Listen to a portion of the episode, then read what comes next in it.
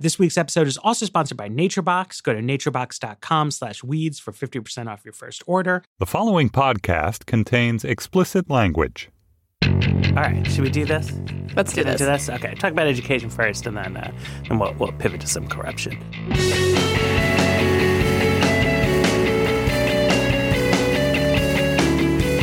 Hello, welcome to another episode of The Weeds, Vox's policy podcast on the Panoply Network. Ezra is on vacation in, I, I believe, in Arizona, and Sarah is off reporting someplace in the in the wilds of Kentucky. I saw an Instagram with her um, at what I believe was the Kentucky Fried Chicken Museum. So I, I hope we're going to get some uh, some hot uh, KFC takes from a vegetarian when she's back. Um, but for this week, I am joined by my uh, esteemed colleague uh, Libby Nelson of Vox.com. Um, it's really good to have you here. Hi, Matt. Hi. Um, you've done a couple episodes with Weeds before, so hopefully people will know you. And what I want to just start off by talking about is uh, education, which is uh, where y- you have a lot of uh, background as a journalist, and which I would say did not play a big role in the 2016 That is campaign. that is like a, a dramatic understatement. There is this game in the education policy journalism community, which is small but vibrant. Um, during the debates, during the campaign, of like just betting on when he would ever mention education, and I was basically the person saying, "Shut up! He's never going to mention education." Um, so yeah, K twelve particularly, I actually can't think of a time it was mentioned in any significant way. It's possible he made a school choice speech at some point, but it never came up in a debate. It never came up as like a big policy area of contention, and and yet here we are. it wasn't in his rallies. It- we, we basically had to fire you and shift you onto a different beat entirely. This is totally true. Matt is not kidding. I was not fired, but like, Yes, It was- Libby it was not rough. fired. I mean, you can see how much Donald Trump talking about K twelve education was not in the campaign because if you think about education in the campaign, it was Hillary Clinton and Bernie Sanders argued about college. right. And even I mean, even Trump's one of um, President-elect Trump's more interesting ideas was also about higher ed. I mean, it was very much the frame, and for for good reasons. I think the last time I was on this podcast was to basically talk about the way in which K twelve had been put to rest um, by the new law that Congress passed about a year ago and Obama signed in January. It really seemed like big debates about the future of K 12 in America were going to be suspended for the next, you know, four years at least, arguably eight. It just was not a front burner issue. Right. And so we, we did not have a big debate about it, as you predicted. Um, but I read on the internet website, Vox.com, recently that Donald Trump actually has an ambitious K 12 education proposal that he has, I guess, never discussed. um, but you found it somewhere? He did. Okay, so I'm, I'm overstating a little he bit. He made speech. one speech about this on the campaign trail. I don't believe, although I I was so sort of not on the education beat that I am not sure that I checked. I don't believe there were many details at the time, but there is on his campaign website, which now after he has won actually looks like a normal campaign website with uh, all of the policy areas rather than building the wall and like two others.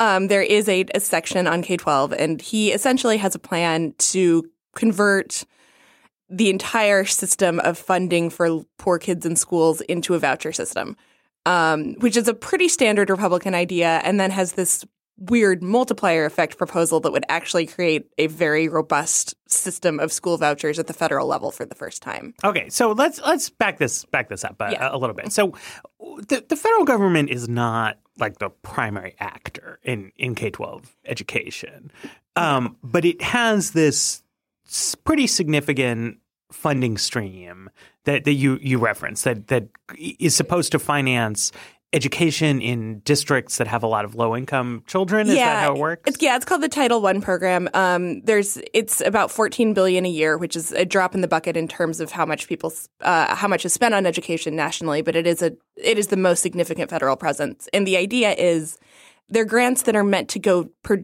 primarily to schools with a pretty high concentration of disadvantaged kids, um, measured by getting who qualifies for free or uh, cheaper school lunch. And under current policy, I mean, what do you do with that money as a as a sort of high poverty school? You can sort you can use it on professional development. You can use it on additional resources. There actually are some studies that suggest it doesn't make a huge amount of difference either way. Um, but it is meant to go to the school, and it's meant to be a resource to sort of help with this challenge of educating a concentrated population of of disadvantaged. Yeah, I mean, I think in DC, I think like in the school where, where I'm zoned into, they use the money to do preschool offerings that don't exist in the wealthier.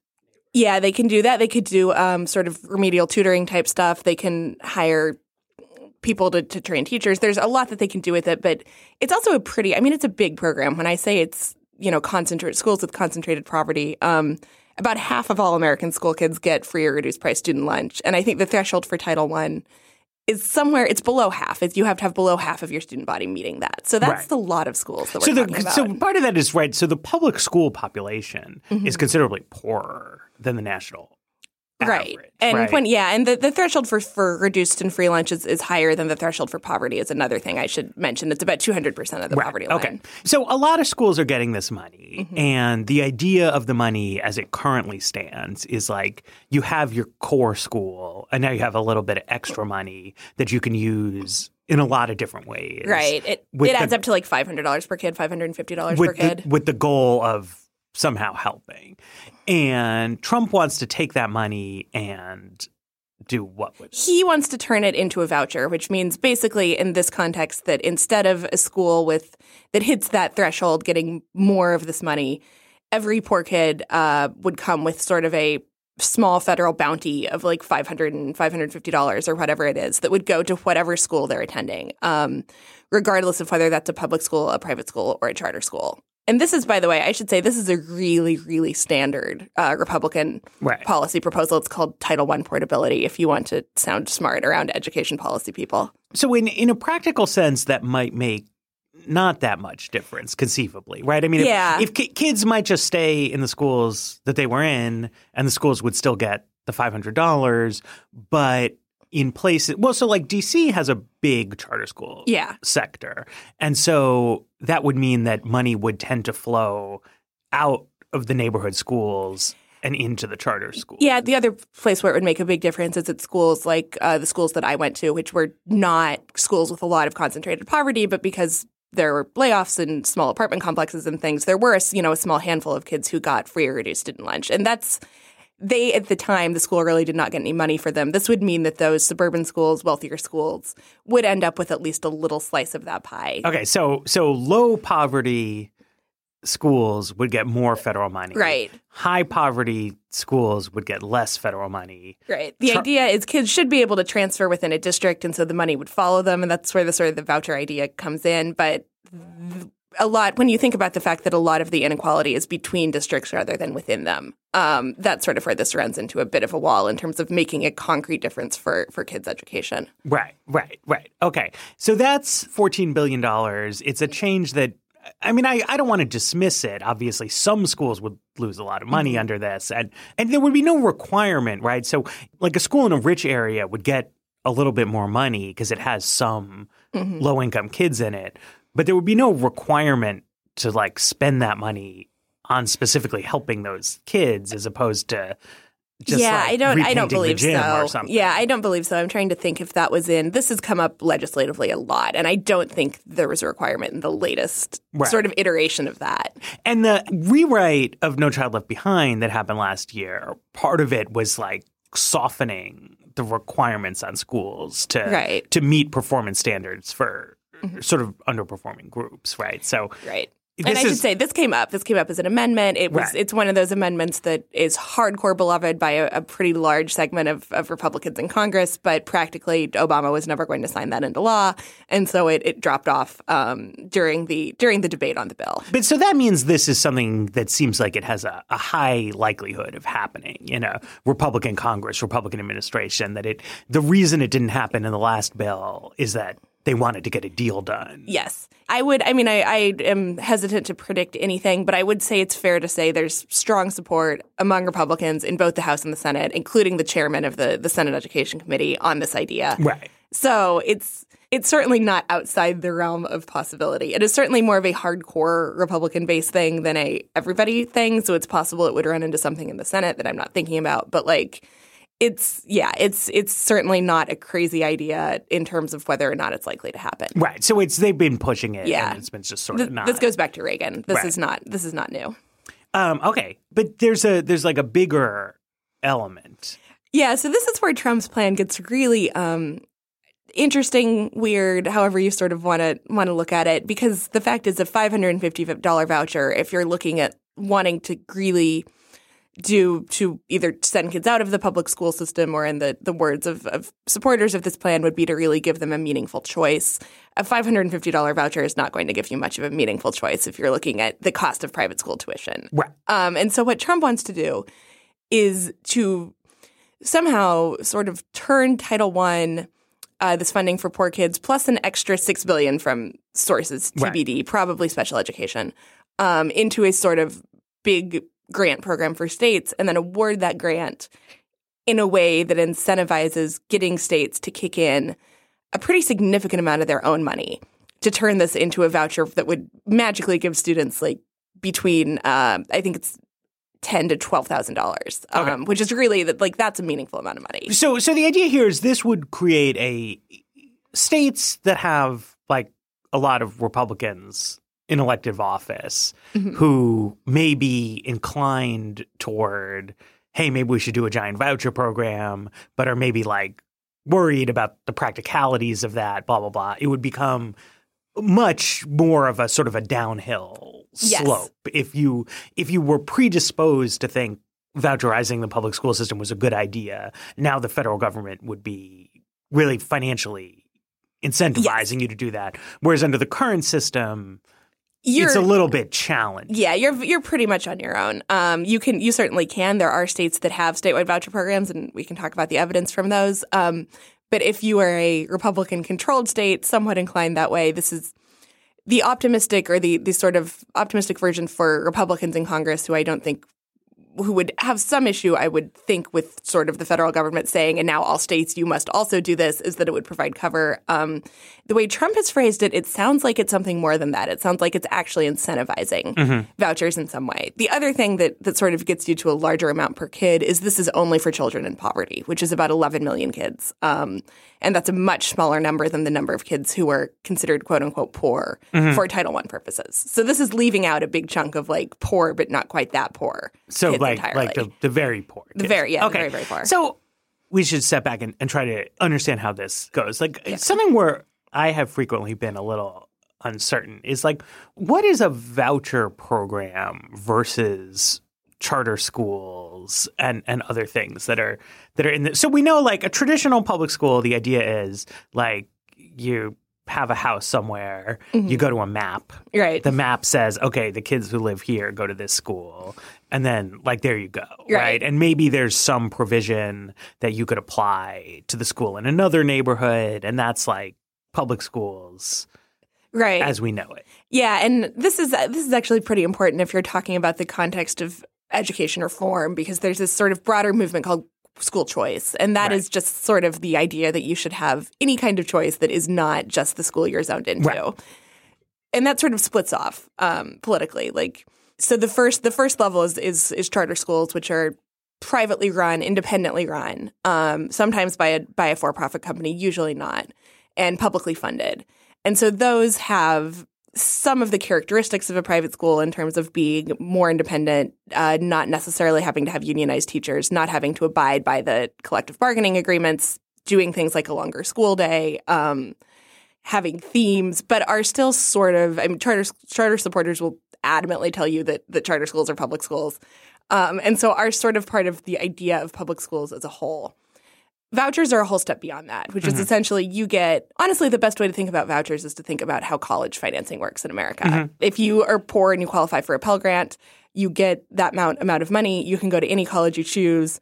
The federal government will send that money to that college. It will pay your tuition. Right. And that's essentially how vouchers work. You have X amount of money from the state and or local and or private, in some cases, a privately funded voucher program. Um, you can go to any school that will take them, which is not necessarily every public school that, or every private school that exists around you, and that money will will flow to that school. But I, I, I still find this distinction between the vouchers and, and the charter schools a little bit puzzling, mm-hmm. right? So, like in in DC, we we have a lot of charter schools, right? right? They're around. You can send your kid to them. Um, those schools get money mm-hmm. from the I don't know, like the city's education department, right. Proportionate to the amount of kids who are enrolled in them. Right. But also, those schools, they're run independently and they have, at least some of them, have like extrinsic financial support too, Mhm. right? So, like, so like the, the KIPP in Shaw, where, where we live, it gets money from the city when kids enroll there, but also they're like a big, well known national Brand. charter Yeah. school brand that like rich people who like them give money to. They have some separate board. So like how how is that different from there's a private school called KIPP that has some donors and also collects money from the students who come there. Yeah, I mean the big difference is religion. Um, the vast majority of private schools in the U.S. are not secular. Okay. Um, and whilst chartered, I mean, some charter schools are like affiliated in some ways with religious groups. There's this weird controversy about Turkish ones. It doesn't really matter.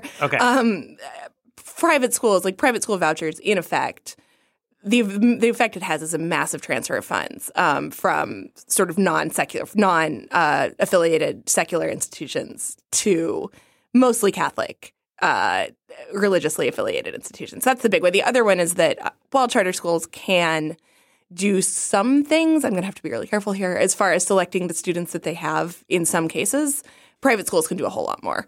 Okay. So okay. So so I think that this is important. So so to qualify as a charter school in most charter systems, there's like two things you have to do that a private school doesn't have to do. One is that like for First Amendment reasons, you can't have like crucifixes up in the classroom. Right. You can't have like organized prayer activities, Right. things like that. I mean, Yeah, a could- church a church could in theory open a charter school, but would have to function as a Yeah, I mean, like you, it would have to function like a non affiliated school. I mean, this the same stuff that like has bugged religious people about public schools, Right, exactly, Like yeah. you, you can't you can't have like Bible study Right. as like a thing, or or right. So so that's one, and then the other is that the admissions has to be open in some sense. You have lotteries when they're mm-hmm. oversubscribed, or you have, I think, in some places, you can have like neighborhood preference systems, but you can't say you have to take a test. Yeah, there there are ways like you can in some there have been cases where there are parental involvement requirements. I mean, there are Uh-huh. some things they can do to sort of nudge admissions toward getting kids who are more qualified, but that is a world of difference from like we will look at your grades and your behavior record and we will just arbitrarily decide as an admissions committee whether or not to let you. And this is like an allegation, right? So, like in New York, Yeah. it is frequently alleged as a scandalous charge that Eva Moskowitz's charter schools are implicitly screening out underperforming, misbehaving kids. Yes. Whereas if you were to say that about the city's parochial schools, they would just be like, yes, that is what yeah, we do. and that's right? and that's one of the reasons parents like us is that like we're allowed to do that. So, Yeah. so with charter schools, it's like a controversy. Yes, are they are they secretly on the mm-hmm. sly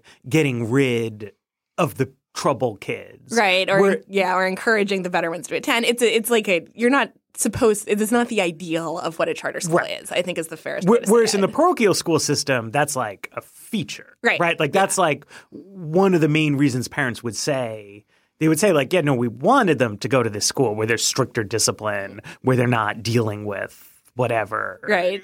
problem cases. Right. Um, so you would sort of push aside this whole realm of controversies about like, are the charter schools really just working by by uh, what do they call it? Cream skimming. cream yeah cream skimming yeah And we would just like embrace that. right and that's why i mean there's a, that's why the the quote unquote school choice movement there's a really big divide between like charters only democrats um, who include duncan uh, arne duncan obama's former education secretary president obama himself um, and Republicans who are much more concerned about they may support charter schools and most of them do, but are much more concerned about sort of broadening this universe to include all of these private schools uh, that are that are that is really a bridge too far for for virtually all Democrats.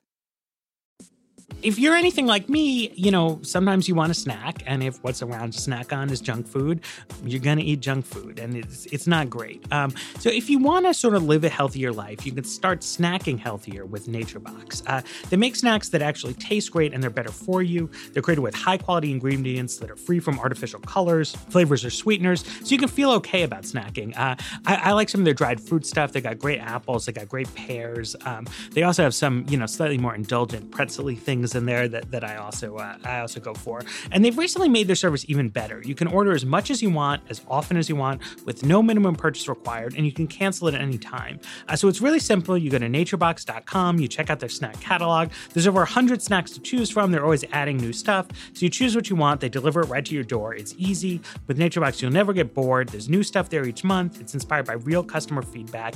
And if for some reason something comes, you don't like it, they will replace it for free. That's a good opportunity to try out something new. Um, so right now you'll save even more because NatureBox is offering our fans 50% off your first order if you go to naturebox.com slash weeds. So you go to naturebox.com slash weeds. Uh, that way we get credit. You get 50% off your first order. naturebox.com slash weeds. Democratic education reformers, whether you believe them or not, what they say they are doing is trying to help the the worst cases, right? Mm-hmm. Like the the most like hard luck sort of scenarios are supposed to be being boosted by this reform agenda.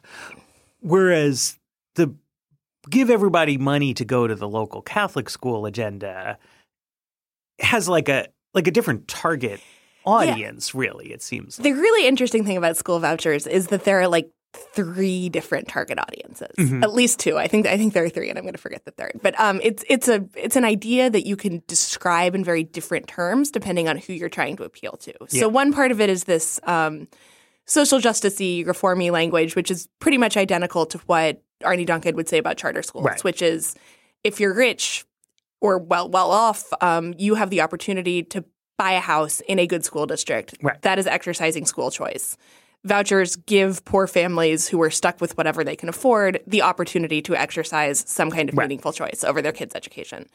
Um, accompanying that, there is this sort of debate about whether they are best for African American kids in cities in particular right. uh, that we can talk about when we talk about evidence.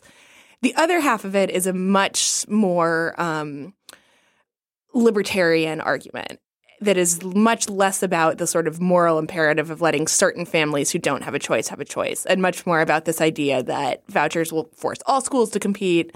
Uh, everyone will be better off for having choices. Let's open the marketplace. And it's much less about improving education for a specific sector of kids and is more about just like public schools shouldn't have a monopoly. Um, and then the third, okay, there is a third. And then the third is sort of a, this is a much more coded appeal, but evangelicals love school vouchers. Um, they mostly go to Catholic schools just in terms of where the private schools are in mm-hmm. America. But the group that is really 100% huge on them is the religious right. And that's part of sort of a, a withdrawing from the public schools and a, a, casting of the public schools as a malign force in America that goes back to sort of the very early days of the voucher movement in the 1970s. Right. So, so I mean, from their perspective, right? So it's, I mean, the, the Catholic Church likes the idea of creating more funding for their parochial school yeah. system. And, and, so do but, many Catholics, but, I should say. Right. But, but, but they also already have a big parochial school system. But evangelicals would sort of like to get off the ground right? Yeah, like or it, it is it is off the ground, but it's sort of this idea uh, that you don't really see when you're talking about Catholic schools. Right. That evangelicals, particularly in the 70s, 80s, and 90s, had like very specific things they objected to right. about the public schools. They objected to the Supreme Court decisions on school prayer. They objected to school integration, and that was a, a huge right. founding factor of the religious right.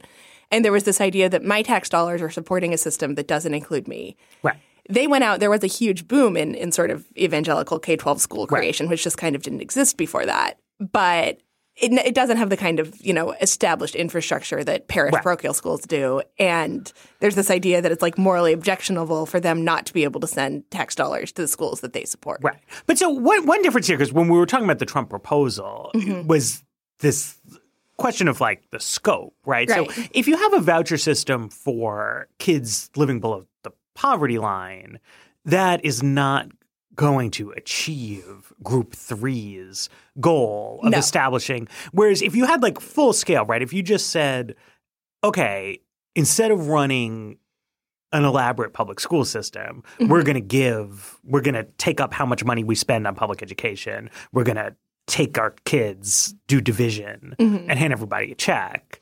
Then you would have like middle class, white, evangelical suburbanites going to maybe just like church affiliated schools Yeah. that you know don't teach evolution that do proper bible moral instruction but eh, like like that's like that's a dream but it requires a much bigger policy than even this pretty big trump policy Yeah, and a much bigger policy than really exists anywhere except um, Nevada is sort of taking little steps toward it through education savings accounts. Okay. um, which is sort of a different. It's it's very separate from Trump's proposal. I think it's it's fair to say like that idea that includes like middle class, suburban, non poor, non disabled Right. kids.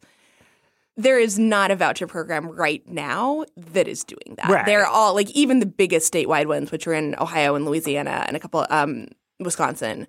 Those have some kind of income Right. threshold. So I mean, it's it's important to understand that though, because it's like one of there's different political impetuses for this, right? Yes. And one is like a very intellectual, like Milton Friedman Right. kind of filtering down, like in principle, this is a better way to organize public services. So, but change is hard. So we want to start with the neediest cases mm-hmm. and whatever. We we think there will be empirically validated results that show this quote unquote works Right. and that will like build support, which is different from like if there's not really like an evidence-based argument about whether or not sending kids to schools that do proper evangelical moral education works or Right. not. I mean, obviously Yeah. it works, right? I mean, if if what you want is for your kids to go to a school where they will receive Bible-based religious instruction, Right. then sending them to a school where they receive that is going to work, and sending them to a traditional public school is not going to work. Right. And right. That's, yeah, that's sort of an interesting thing in the looking at the voucher argument as a whole, because there is evidence on whether or not it works, which Right. is, in- is middling. But there also is like for almost everybody who has an opinion about school vouchers, whether or not they work is sort of beside the point. It's you know, is it a do you think it is like morally objectionable? The, the really big flashpoints are not like unlike the charter school movement because like most liberals in the education reform business see themselves as or in the education reform you know world see themselves as motivated by like empirical evidence, actual improvement, you know, making making well, and to be clear, I, I mean, like, Like- academic performance improvement. Yes, Right. yes. I mean, I, I mean, that's just the point that, like, the evangelical objection to the public school system dating back to the 70s was not about Mm-hmm. Right. test scores. So, I mean, I wouldn't say it's that they don't care if it works, but that, like, what they think is not working Mm-hmm. is not like that the TIMSS score is too low. Right. It's, it's like what you find a persuasive argument. It's like, Right. you know, there is this sort of undercurrent in most of most of the charter school debate that like if charter schools aren't delivering a better education than traditional public schools, we shouldn't do them. right. There is a version of that argument about school vouchers, but it's not the primary argument about school Right. vouchers. Right. Okay, so let's talk about evidence. Though, Yeah, because when I was a, a wee lad, um, and I got uh, my my one of my very first assignments to write a story, I was supposed to write about some studies on a Milwaukee uh, voucher program. This was 13 years ago, so the study would be 15 years old. I've or read it. I can guarantee you I've read it. Um, I just so- read them all. so, so I wrote this up and I said, well, these studies show that the kids who get the vouchers do about as well as the kids who don't get the vouchers, which is to say, not that well because Mm-hmm. Milwaukee schools are garbage. Um, but the parents say they're happier. And so um, that seems like a reasonable trade off to me. Um, then I was shocked to learn Then people it- came for your head. that- no, no, no, not people, just just editors. That like actually the point of this assignment was to say that we had run this big test on the Milwaukee School Voucher Program and we'd proved that it doesn't work. So I mean, I ch- I changed the story. Um, the, Editors, man. the the study does say that, right? I mean, Yeah. this goes back to to your other thing, right? Again, this was old. I'm sure there have been more studies and there's more evidence, but these studies of the Milwaukee voucher program circa 2003 did show that if by work you mean the kids who get the vouchers did better on standardized tests mm-hmm. than the kids who didn't, it did not work. Now, if by work you mean the people who had the vouchers liked them. Mm-hmm. Uh, it seemed to be working great. Um, and they said that they, yeah, I mean, they were Yeah. they were sending their kids mostly to Catholic schools in Milwaukee. Uh, the Catholic schools made them wear uniforms. Uh, they kicked kids out who were misbehaving, and the parents who were in those schools thought that that was good. And if you think for like a minute about like like what like why does communism not work? And like why is capitalism good? Um the thing that like free markets are amazing at is like they give people things that they want. So it's like if you want orange pants you can get orange pants. If you want to send your kid to a school where a nun will yell at them you can send your kid to a school where a nun will yell at them. And the, and, the, yeah. and the customers did come away happier with that. Um, but the kids were not actually doing better in school. Yeah, and honestly, like that's that's sort of not far away from sort of the big debate here. There have been about 20 or 25 studies like that on voucher programs in six I think six cities in two states, but it might be four cities in two states. It's not all that many places. It's not that many places Sure. is one thing. So we're sort of studying these same programs over and over and over again and like teasing out the results. Um, about half of the studies that like the pro voucher Friedman Foundation cites in its like glowing evidence review of good research finds vouchers work actually did not really find that vouchers worked. If you were talking about worked in that narrow academic improvement Right. sense.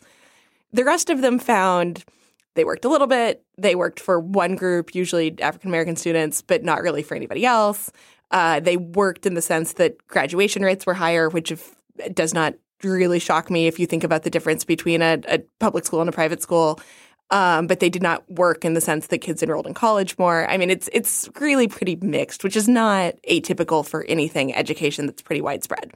Um, and so then you sort of come down to like, well, for the most part, it didn't seem to make things worse. The really interesting thing is there have been more recent studies on statewide voucher programs in Ohio and Louisiana that have found multiple times that they did make things worse for the kids who got them. Right. In an education that, by the way, is like a pretty shocking finding. Like it didn't make that much of a difference. is a pretty common conclusion, which is why, like even nationally, charter schools versus public schools, it's like the average charter school and the average public school are not necessarily all that different.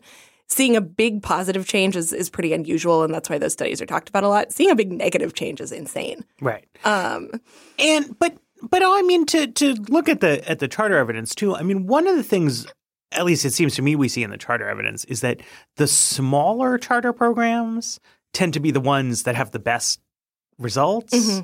Right. So it's like you get a lot of like dueling takes where it'll be like, oh, in Boston they have this like really strict cap, but the charter schools are really amazing. So it's such a bummer. We should really raise the cap. And then the critics will be like, in Arizona, they're just like opening up charter schools on every street corner and they're garbage. right. And the vouchers seem to show something somewhat similar to that, right? That it's the biggest programs are the ones that look worst. Yes. Um, and Wisconsin was sort of has an asterisk on it because the full evidence from that it was like dramatically expanded a couple years ago, Right. and evidence from that is So we starting come But it- but it was Louisiana and Ohio are both fairly recent statewide programs. In both cases, kids who got vouchers uh, ended up doing worse in a significant way later the next year, and I believe the following year on state tests than kids who got the vouchers but chose to stay in public schools. And I mean, Louisiana public schools are not like the prize pig of the global education system either, right? Yeah, I mean, this is that's it's really it's a pretty disturbing finding. I mean, there were there were some pro voucher. One of the studies was written up by a generally pro voucher group, or was conducted by a pretty pro voucher group, and they just said, "Look, like this is really dismaying. We didn't expect this. This is this is an alarming result." so what like what what happened there? Like what what is because I mean Yeah, there's a couple theories in Louisiana. One is like you don't all have not every private school has to take vouchers. Like the, the like platonic ideal of a voucher program is the one in DC is trotted out about the one in DC, which is like one or two DC kids gets the DC voucher and goes to school with Sasha and Malia Obama at Sidwell Friends. Right. There is like one kid every year who does that. Right. But most, you know, private schools don't have to take them. The private schools that do take them, the theory in Louisiana was were like Catholic schools that were struggling and wanted this federal or the state money to, you know, go to them, um, which is not like a great incentive for schools to be providing the best of possible educations. So the idea was basically like the poor, the worst private schools took them. The better private schools didn't. Kids like moved from their bad public schools into bad private schools. And so you had the the negative effects of changing schools and then you went to a school that wasn't better and might have been worse. And so, I mean, to an extent, it, it seems to me we've just had this big, over the past 15 years, sort of experiment in higher education. Right. With the theory if we make money available to people. They're like, we know that a college degree is valuable. So what we need to do is make money available for marginal students to attend the school, quote unquote, of their choice. Mm-hmm. And then things will be good.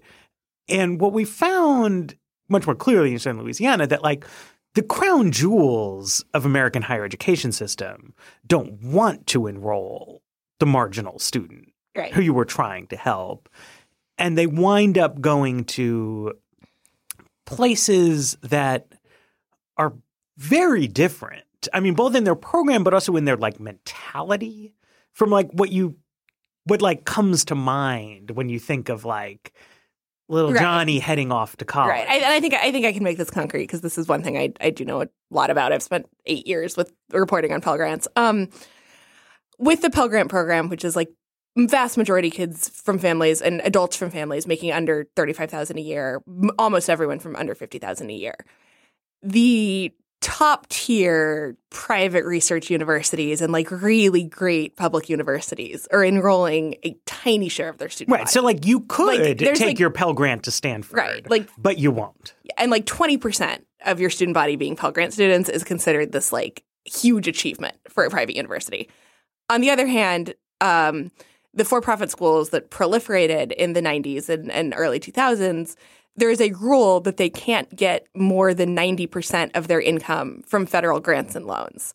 Um, mostly loans because federal grants don't cover all that much, but like that is the degree to which they are really, really dependent on the student aid system. And so you some kids get into the really great schools, and then there's this other sector that exists by default because of the existence of the aid. And like that's with more quality controls than are mostly talked about in uh, K 12 voucher systems. Right. And it's a business, right? And like in business, when the opportunity exists to just like roll in slightly desperate customers, what you want to do is do really good marketing. Right. Right. I mean, like that's how you sell Fritos. Mm-hmm. That's how you sell like everything. Right. Like a product in a marketplace is not based necessarily on like its adherence to like an academic, you know, to, Yeah, yeah. to to a certain kind of quality standard, right? Right. Like no, nobody thinks, well, if we just let everyone buy whatever food they want, Right. then everyone will eat healthy stuff all the time, Right. Like that's stupid. Like Right. we, we, we, And, and you buy food. I mean, the thing is, all colleges do advertising for big top tier schools. It's football. Um, Right. But like, you buy Cheetos, like, you know, all the time in your life. The problem with education is if you're taken in, like that's your one shot. Like you don't get to be like, oh well, that that that college experience is awful. Next time I'm going to do it better. Like Sure. you, do, you don't get a next time. Literally on Pell Grants, there is no next time. You run out of eligibility. right. Um, and so that's really like when you talk about education as a marketplace, they're the sort of two big problems. One is you don't get to do it over. The other is that, especially with college, but I think you can sort of translate this down to the K 12 level too. Like, you don't see the results. You don't understand if what you got was great or not for years. Right. Um, you know, it's if you're talking about return to the in the labor market is like the right way to evaluate a college education. You know, if you're trying to transpose this down to K twelve, I would say something like being able to enroll in college and then not be totally lost is Right. probably a good bar- you know good barometer. By the time you know that, like you're done. Right. You can't go back and be like, okay, well that was bad. Next year I'm going to change schools and, and do something else. Like that's it. Well, and with K 12 schools, right? Like when experts, not like parents, but like experts decide, okay, I want to evaluate school performance, it would be considered comically naive to just go to some public schools and like write down their graduation rates. Right. And then decide that the ones with high graduation rates are the good ones and the ones with low graduation rates are the bad ones, right? I mean, Right. people argue viciously about like how you should do the assessment, Mhm. but we all agree that if you do it like if you do it like a naive output check, like Yes.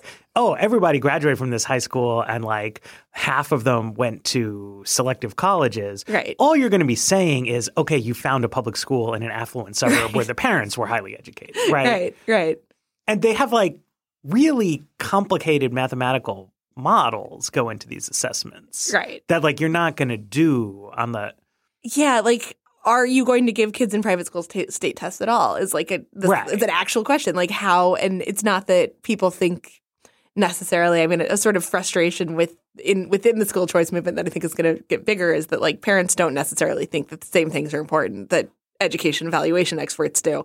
But like at least at the moment that data exists and you can look at it um, in terms of test scores and progress, which is a much progress and growth, which are a much more important Right. metric to look at. Like I don't, you know, is that even going to exist? I don't know. And if it does, like how do you weigh that against the school composition? Like it, it definitely is. There is less interest in that side of the equation. Right. It's fair to say. right. I mean, because it's it's a belief that you should have like freedom to choose, right? I mean, yeah. I mean, there's like and the, like even may- sometimes what you choose is bad, or other people would think it is bad, but Right. like you should be able to choose it anyway. And that would be part of the case for it, right? Is that like instead of having like Arne Duncan and Bill Gates sitting around and being like, this is what a good school is, right? Like we have devised like a growth formula Right, based yeah. on your demographics and like we can now like put everything into our spreadsheet and like this will tell you that like oh, you may think this school around your corner is good, but actually I have proven that it's garbage. Shockingly, parents do not love to hear that. That is Right. exactly what happens, and Right. like it does not go over well. Right. So the idea, which I think, you know, it makes some sense when you pull out of Wonkland, Mhm. is that like we should let people decide for themselves what it is they want from their kids' school. Mhm. But I think the evidence is what they want is not what experts would consider to be the ingredients of high performing education. Yeah. What we define as a quote unquote good school is something that is like very racially and economically fraught, among other things. There have been studies of what parents look at when they can, you know, if they're looking at charter schools versus their neighborhood schools, for example, the like test scores and A through F grades that in states were supposed to be like labeling, like this is a good school, this is not a good school, were often not the most important by a long shot. So uh, do you know like what what what do people want? You know, it's Just like nice murals or I mean, sometimes like te- they want to they want to know they want to think well of the teachers. They like they they think much more of a school as like a a thing in the community as opposed to a a thing of results. I think is probably the without having reread the study and not wanting to make up something about Sure. it. Like that that was sort of the overwhelming. Like they wanted to feel that it was like friendly and welcoming and treated their kids well and that the staff and you know and the people cared and that was more important to them than the A through F grade that came out based on the state test results when a lot of people like don't think that standardized tests measure anything worth measuring. Right, right, right, right, right. So, I mean, the the the risk, I, I guess, I would say, like broadly with this, is that you would shift the education system to one, even viewing it relatively optimistically, right? Mm-hmm. Like, say nothing terrible happens. We don't just have like children falling through the cracks or mm-hmm. like out on the streets because their parents forgot to maneuver through some system. But like, a, I think a reasonably optimistic case is just still that we get a system that, relative to where we are now, like de-emphasizes the idea of making sure that particularly kids from low socioeconomic status backgrounds mm-hmm. are like actually moving up the reading and writing ladder.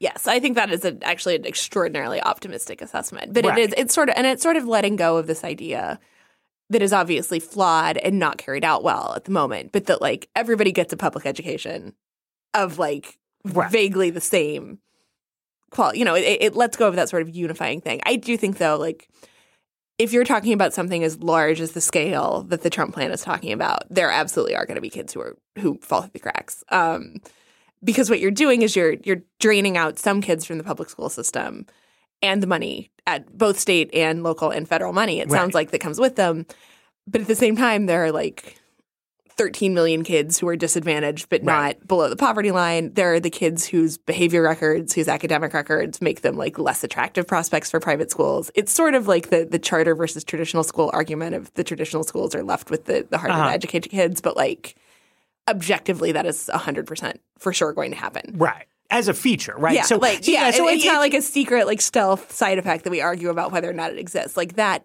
guarantee, I, that is guaranteed. Right. So it. I guess it's actually worth dwelling on this for a while. Yeah. Right. So you're talking about right now, you might have like a neighborhood public school that has some kids who are below the poverty line, a lot of kids who are only modestly above the poverty line, Right. some middle class kids. They're in a building that is approximately full. Mhm. Um, the teachers are teaching This is this is a real like like normal portrait you're painting. normal sized classes, Right. And so under the Trump plan, of the very poorest kids, Mhm. the ones who don't have serious behavioral problems Mhm. will leave. Right. So now the school is stuck with a certain amount of fixed infrastructure costs Right. that it can't you can scale down your spending some because you don't need as much pencils.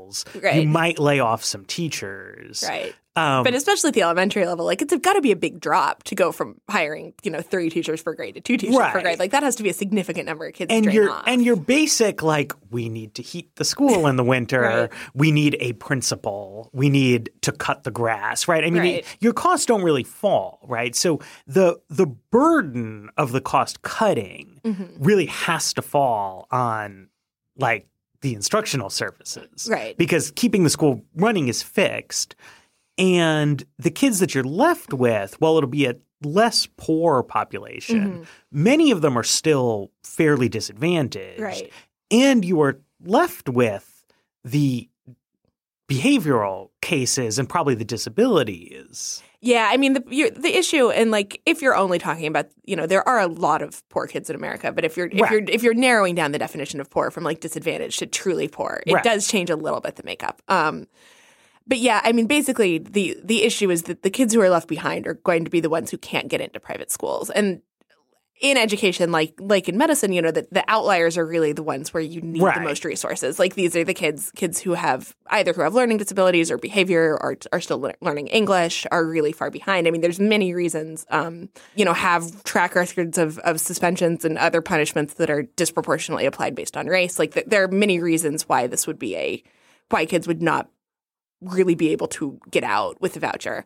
But the ones, the overwhelming majority, like the overwhelming unifying theme is that they're kids who, for one reason or another, are going to require more time, energy, uh, know-how, resources than you know the the the poor kid making 4.0 who's a great candidate and every private school is fighting to let them. And, and, I, and I would also worry that the like second stage political consequences of this are going to be disastrous. yeah, I mean, right? you, you've I have not really thought this far out, but you have, and so I'm, I'm like, interested in your thoughts. that it's like this. you're sort of like I mean, it depends what kind of community you're talking about, right? Mhm. But you are taking like middle class people who are not qualifying for these vouchers Yes. and who after taxes and property ta- you know Mm-hmm. after basic living expenses don't have the money to send their Mm-hmm. kids to a fancy private school and who are now stuck in public schools that have had their funding stripped Yes. out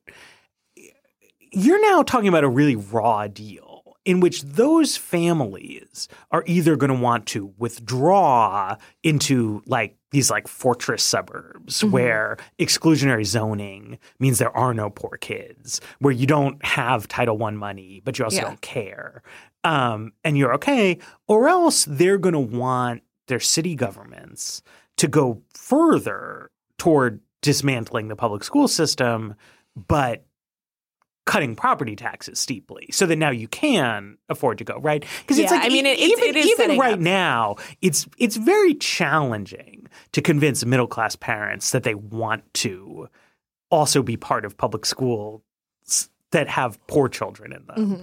and this like voucherizing it it it really like it amps up the pressure on that system right Mm-hmm. on the people who do have both political voice and the opportunity to exit, you're like, well, now, okay, the poor kids who behave okay have vouchers and are going to parochial schools. So, you know, I'm paying taxes so that my kids can be stuck in a school with not just like with poor children, but with of the poor children, the ones who are so badly behaved that the private schools won't take them. Mm-hmm. And like that does not seem like at all sustainable to me. Yeah, and it also, I mean, it is a formula for resentment in the way that, that public schools are in, in some places when you're talking about a large elderly population, but like are not by and large Right. at the moment. But like again, if you look at if you look at Pell Grants, this absolutely exists. Like, oh, the idea is pervasive and among like otherwise liberal people that it's the middle class parents who save money for college Yes. who get screwed. Right. Like absolutely. And Right. that would 100% translate down to the K 12 level as well. Right. You would say, okay, we've got just like rich people going to private school. We have the poorest kids getting these vouchers. And like, what am I doing here? Right. Yeah, I do think, it, regardless of whether or not this is an intended consequence, it would absolutely drain support for the, the public school system as a whole. And then there's also the sort of like programs for the poor, poor programs idea of, you know, how much, how long does an eleven thousand dollar voucher really really get maintained? Well, right. And like, I mean, how would that scale, right? I mean, if you start an $11,000 voucher and then 20 years from now, Yeah. it's still an $11,000 voucher. To be clear, I don't think we're going to get eleven thousand dollar vouchers, but No. it's an interesting thought experiment. Right. But I mean, th- this is why I think the like, we talked earlier about like the evangelical community's mm-hmm. like comprehensive vision, mm-hmm. even though it's not like in this Trump proposal, is I think relevant to understanding it, right? That like some of the political impetus for vouchers, a lot of the political impetus from vouchers is coming from people who don't really want to like find a stable workable public school Right. system. I think there's a huge disconnect on, on vouchers specifically between the the politi- the the proposals the politicians are making, who I think like genuinely believe will help poor kids. Like I think Paul Ryan does believe that like poor black kids in Milwaukee are better off with a voucher than they are in the Milwaukee public school systems. And the Paul Ryan constituents who want like vouchers for themselves and their kids. right. And there's only so long that you can say that you've done it without sort of getting the pushback from the people who really deeply uh, are motivated by it. There, there is support like within the black community for vouchers in some parts, but like the people who are really like true believers in vouchers are actually not the people who are included in plans like this at all. Right, right. I mean, exactly. I mean, it's it's not Paul Ryan's constituents who get the Milwaukee vouchers. right. The politicians who Betsy DeVos Yeah, gives God, money we haven't even talked about Betsy DeVos. are not well. Trump's education secretary, Betsy DeVos, Very pro voucher. That's like really all you need to know about she it. She supports this Yeah. stuff with a lot of money Yes. and like has really put. I mean, uh, she she's a big villain in uh you know a, a lot of uh, public education community. Um, but but like she she's like she's super rich and she's like put a lot of her money into this. This is why I'm taking this seriously. I guess I Mm-hmm. Should say. I- I- that, I- like, I co-sign. She has a a profound personal commitment to this voucher agenda. Donald Trump uh, sometimes puts people in cabinet jobs for no reason at all, Yeah. like Ben Carson. um, but this this like seems like a real thing with a with a real person behind it. Yeah, I mean Betsy DeVos has a shocking lack of con- like in any kind of interfacing with the public school system at any point in any way, which like I do not think whether or not you send your kids to public school is necessarily the determining factor of whether or not you were good at education policy. But that aside, like she's not an insane pick for education secretary. Like Right. she is a person who is known in the education community. Like she is certainly more extreme than some of the other people he was considering who have like run state school systems, even if they are generally pro voucher. But like, she's not someone who it's like, yeah, it's not like picking Ben Carson at HUD. Like, it's education people are like, oh, huh, okay.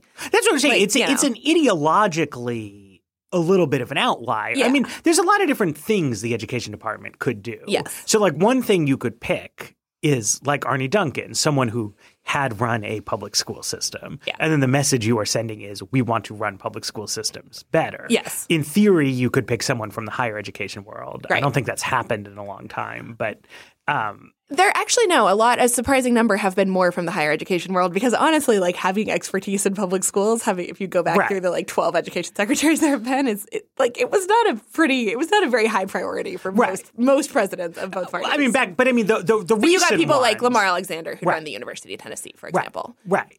Um, but but Obama and Bush both pick people from from uh, from K twelve. At any rate, uh, Betsy DeVos has not been a state education commissioner, has not been a public school chancellor, but was she's not even like she was not a behind the scenes policy person like Margaret Spellings was. Like, Right. But yeah. she is very involved in the education issue. Yes. But what she is involved in is the idea that we should not be trying to run public schools better, but that we should be um, giving kids money so they can attend private schools. Right. And she she has been pro charter schools as well, but in a way that like charter school advocates are very alarmed by because it is like charter schools without limits. Right. Um, it is charter schools without any kind of accountability. Right. So she is a she's she's not Ben Carson. She's not like Yeah. who, but it's like a a fairly extreme ideological vision rather than a practical like manager of the existing system. She's a she's a funder and sort of a, a visionary and operative in this like conservative like we need to remake what Right. what the what public education system does. And I, I mean, I also think it's worth it was worth just quickly saying that, like, while this is not an uncommon view on the right, this is not something that has been in power at the federal level for a long time. Like, I really was not familiar with her, and it's because should we give school vouchers has like that has been a very back burner education question uh, for a very long time. Ever since George W. Bush tried to sort of get it into No Child Left Behind, it didn't work. So you're Right. go, you're going back to 2001 um, to the last time that like vouchers were talked about in a serious way as like a big issue of education policy. Right. So what Bill Clinton was president, and like Republic, some Republicans said instead of doing whatever Bill Clinton's doing, there should be vouchers. Right. And then George W. Bush won, and he was like had the voucher people in his coalition. Right. But he wanted to get a big bipartisan bill done, so he dropped the vouchers. Said, Right. And the vouchers were never like the ultimate goal Right. of, of his policy vision. And he said, "We're going to focus on standards and accountability." Right. And And then we argued about that for a long time. Obama was actually pretty similar. yeah, we argued about standards and accountability accountability for 15 years. Last year they were like, eh, maybe not so much on the accountability, and like here we are. Right. That's So it- that's the history of education policy. so, so this is a, a big shift, Yes, right? this is a big deal. Has has overlaid not just from Obama but from George W. Bush. and even HW. I mean, really, we're going pretty far back at the presidential level. You have to go back to Reagan before Right. you find somebody who this this policy vision really follows from. Yeah, so it's a in sort of a I don't know. There's there's a lot of stuff where Donald Trump is like an unconventional Republican in maybe a more moderate direction or just seems weird. Or there's a lot of things where he seems continuous mm-hmm. with Republicans, but this is actually an issue in which he has positioned himself into a sort of controversial but very ideologically orthodox, Yes. like back to the origins of new Yes. right education thinking. Yes, I mean Mitt Romney did not have this weird. The states are also going to do it because I will make them part of his plan. Right. But like voucherizing Title One was his education policy Right. as well. This is like bog standard, Right, but but it's but it's bigger. bog standard on steroids, Right. which is yeah, I guess a good metaphor. Yeah, yeah, but, it, but I mean, it's it's unusual. I mean, it's not how we we don't normally think of Donald Trump as like bring the Republican Party back to its pure conservative ideological vision. Right. But that's really what he's done here. Yeah. So you know, one thing that you would think, you know, with a, with like a, a standard president who unveils a like sort of fairly drastic um, overhaul of a major portion of American public policy, you wouldn't say, well, how could he profit from this personally?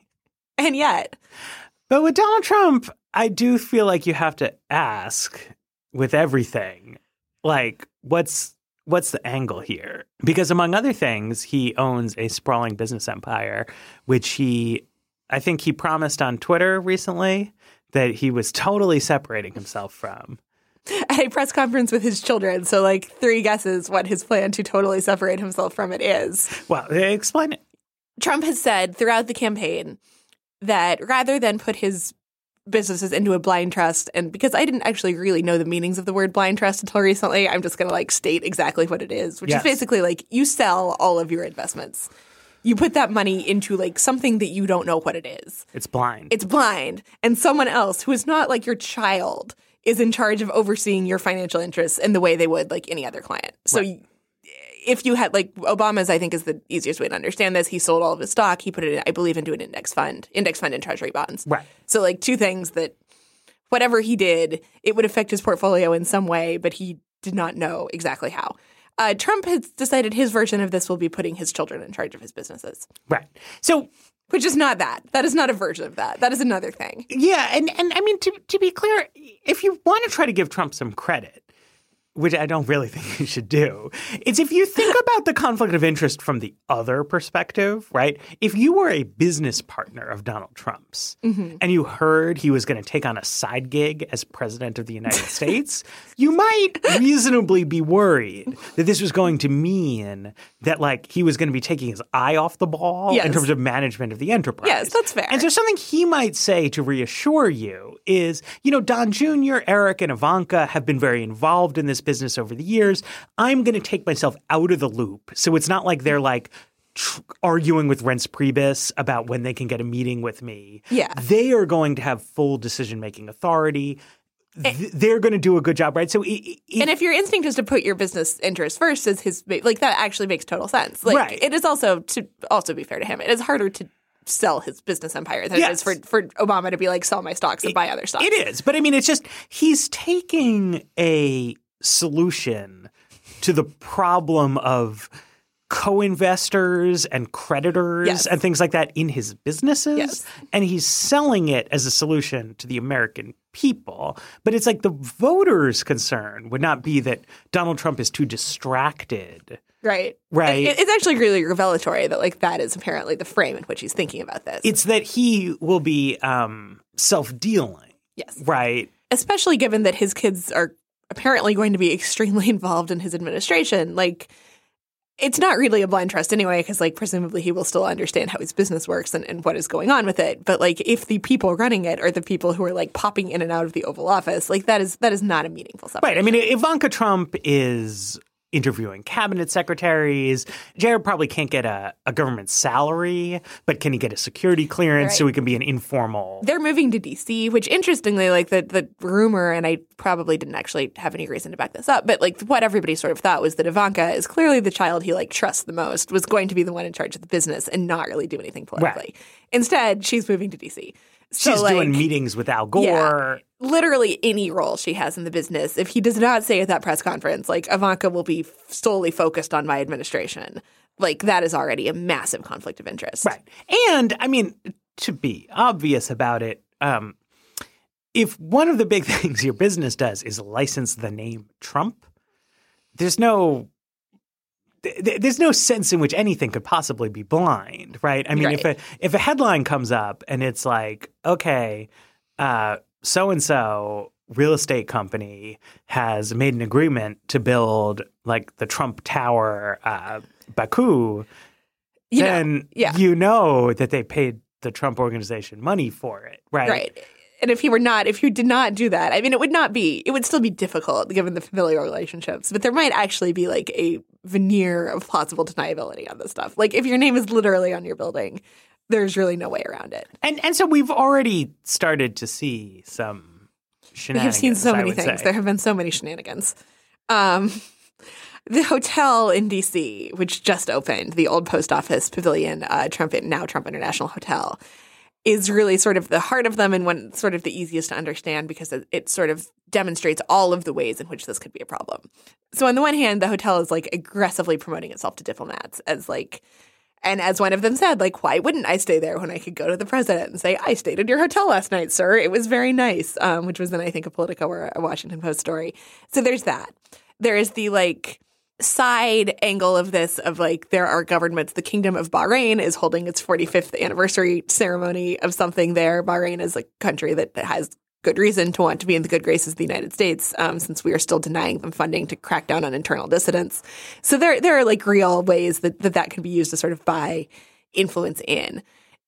Then there is the the sort of second concern, which is that Trump will use his office to make existing problems go away for his businesses or open up new business opportunities. And hey, he is appointing the head of the General Services Administration, which is the government agency that oversees the lease on the old post office pavilion Right. hotel.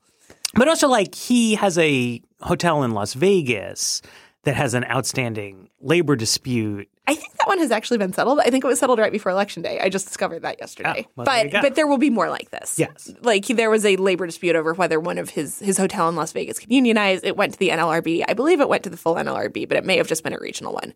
In which case it means it's still Right. it's still in the pipeline. Regardless, like he will be appointing people who make decisions on individual cases that could very well end up being consequential to his business. You actually could im- include the Supreme Court in that if you wanted to as well. Right.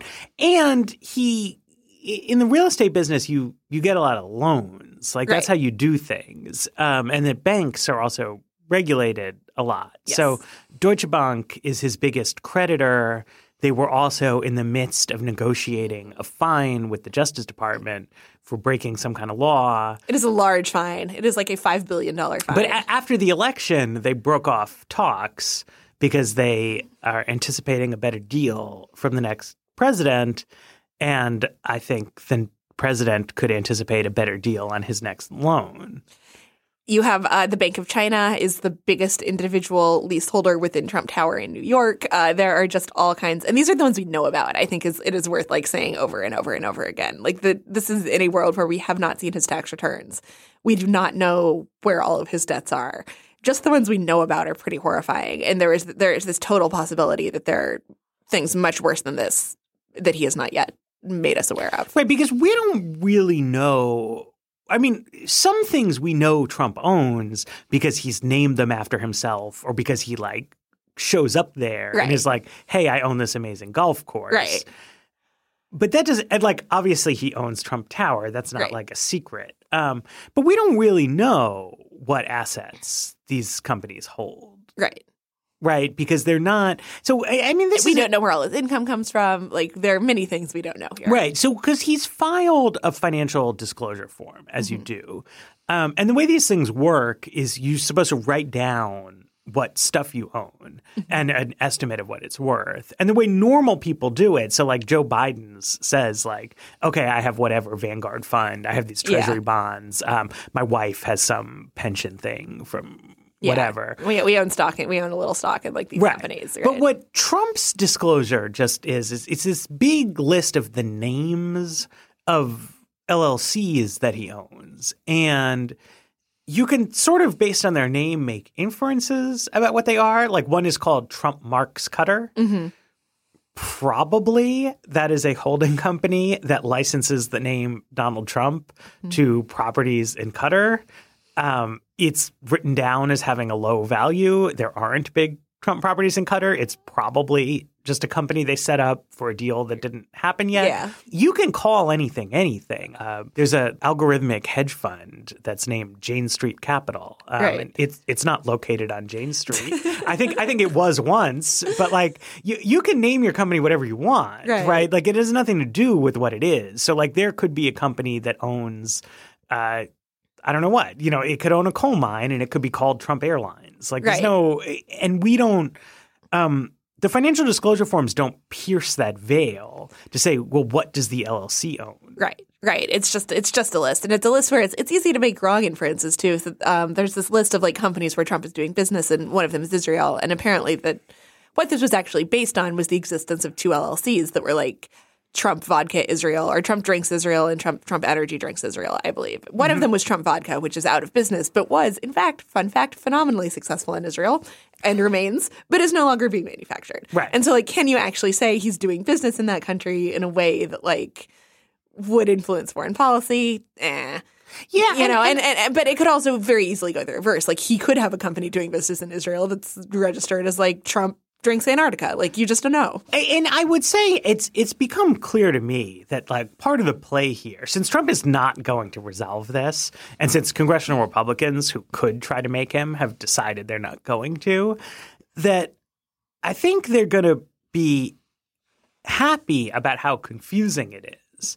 That probably there will be a hundred allegations leveled at him, and 98 of them will be true, mm-hmm. and two of them will be on the scale of you put Israel on the map, but really Trump drinks Israel Right. went defunct years ago, and it'll just create a cloud of. Like one thing Trump likes to talk about a lot is the idea that the media is out to get him. Mm-hmm. So that like if you are a Trump loyalist, you should be in the mindset that like the lying unfair press is smearing Donald Trump. And you're going to see some stories that get this wrong Yeah. because we're left to sort of guess. Yeah, it's it's like it's like that thing about blind men and the elephant.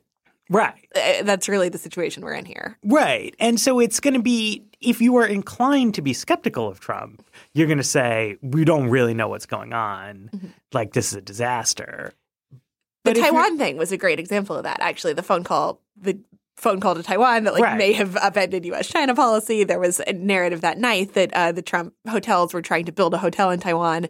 It turns out that like build a hotel in Taiwan was maybe a significant overstatement of, of what they actually were doing, which was drumming up business for the hotels. But like, who's to say they weren't trying? You know, it's it's just there's so much uncertainty that it can support either the most charitable based on what we know interpretation or like the most conspiratorial. And so, of course, the Trump team will say, "Oh, it's this totally innocent thing of like they we were recruiting guests from Taiwan," but like who really knows? Right. Um, and, and, and the traditional view has been that, like, you want to avoid even the appearance of impropriety. So you would say, obviously, we didn't upend American foreign policy toward China to get a hotel contract because we don't operate a hotel business at all. But? Trump actually, the appearance of impropriety helps him. Like as long as foreign company, foreign countries believe that by helping Trump's business, they can help themselves.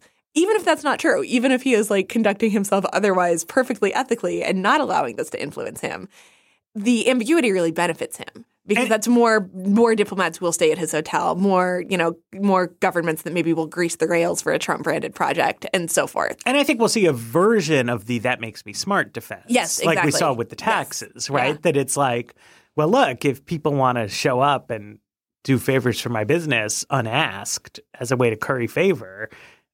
That that just shows I'm I'm getting one over on Right. on on the on the public. But Trump, unlike say the Clinton Foundation, where the worst that could happen is like malaria prevention got some extra money. Like the worst that could happen is like Trump is going to make a lot of money off of this ambiguity. Right. But I mean, I, I think that this is like a fascinating thing where, like, the fact that the Clintons, the Clintons did two things that wound up hurting them, I Mm-hmm. think. One is that the stated goals of their foundation uh, were humanitarian in nature. Mm-hmm. So anything that ever happened at the Clinton Foundation that wasn't humanitarian, like they employed Sidney Blumenthal. Right. Right, which Right. was clearly like a favor to a family friend. It was humanitarian toward Sidney Blumenthal. Right, but it was a, a favor to a family friend, so that counts as a strike against Right. them. Whereas a family friend on the Trump organization payroll, It's just a that's his business. yeah.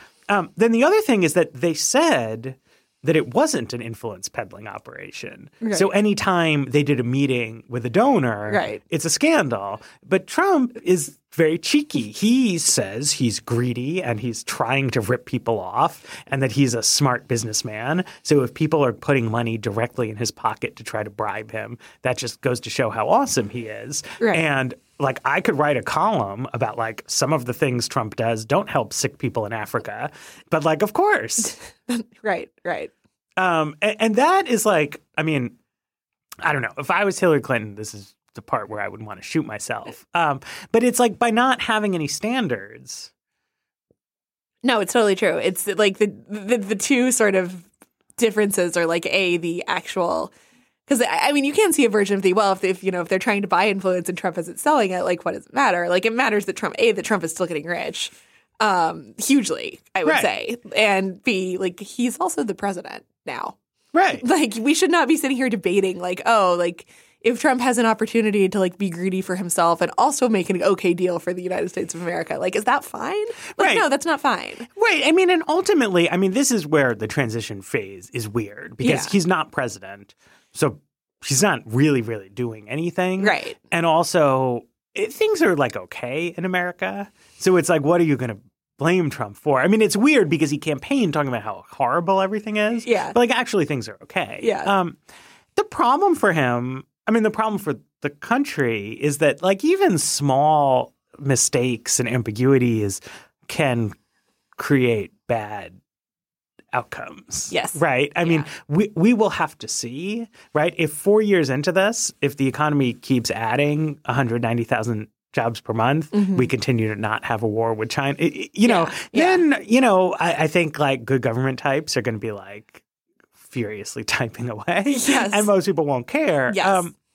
But I mean, you traditionally don't try to run the government of a major country as a sort of shakedown operation um, because actual bad things can happen if you're not like minding the store. Um, particularly in, in foreign policy. I feel like in foreign policy is where these conflicts are really the worst and also the hardest to understand is like if you are not a foreign policy expert, like why are allies being our quote unquote allies being able to like also buy a little bit of influence with us is a bad idea is not immediately apparent and then you sort of like dig down into the details of these relationships in a way that the average person does not and it becomes very obvious Right, where, but where it- the conflicts are right, but so it's like you know nobody cares. but like about- nobody will still it doesn't mean nobody will, people will care even if it goes wrong to be honest Well, no, but I mean, with foreign policy, it's like nobody cares about Yeah. foreign policy until something terrible Yes. happens. Yes. And then suddenly you care a lot a lot, right? I mean, that's like the nexus of this where I don't think the like media take should get like too smart about it, Mm-hmm. right? Like, I think the Obama administration and most recent administrations have spent a fair amount of time